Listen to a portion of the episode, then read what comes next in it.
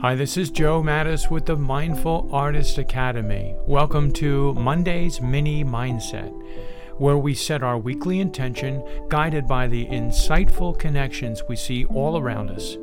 Join us on this mindful journey of artistic growth and personal development. Let's begin the week with purpose and inspiration. Today's topic the mindset of play. In my childhood, I was proficient at the art of play, immersing myself in activities solely for the joy they brought. Whether sketching vast imaginary cityscapes, crafting armies of men made from aluminum foil, or playing football in the backyard where I envisioned myself as an NFL star, cheered on by the leaves rustling in the surrounding stadium of trees. When I look around, I see what appears to be play going on everywhere my dogs wrestling around, sharpening their dog skills, birds playing loop de loop as they perform aerial acrobatics. Even the wind rolling off the lake, stirring up the tide, expresses an element of play. As a kid, the world I constructed from imaginings was my true home and the place I wanted to live.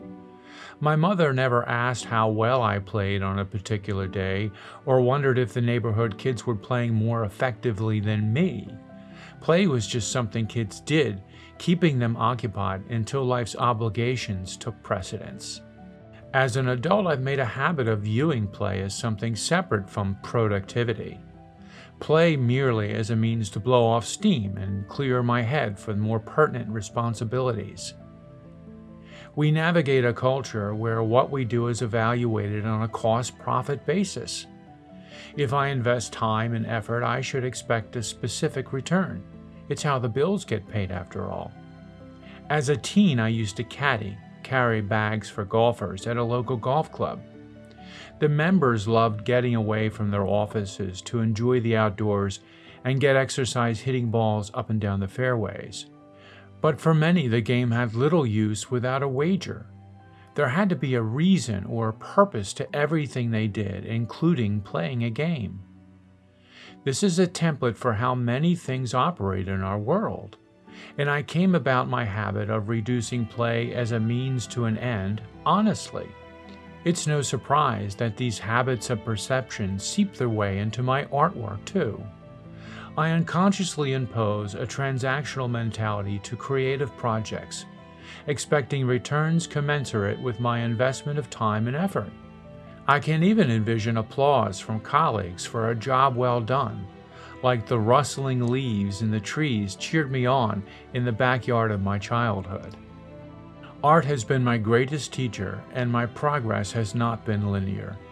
Two steps forward, one back is often the trajectory of improvement.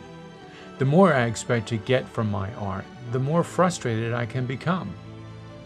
In the forest of deadlines, objectives, and learning the language of technical proficiency, it's important not to overlook what might be the most vital component play.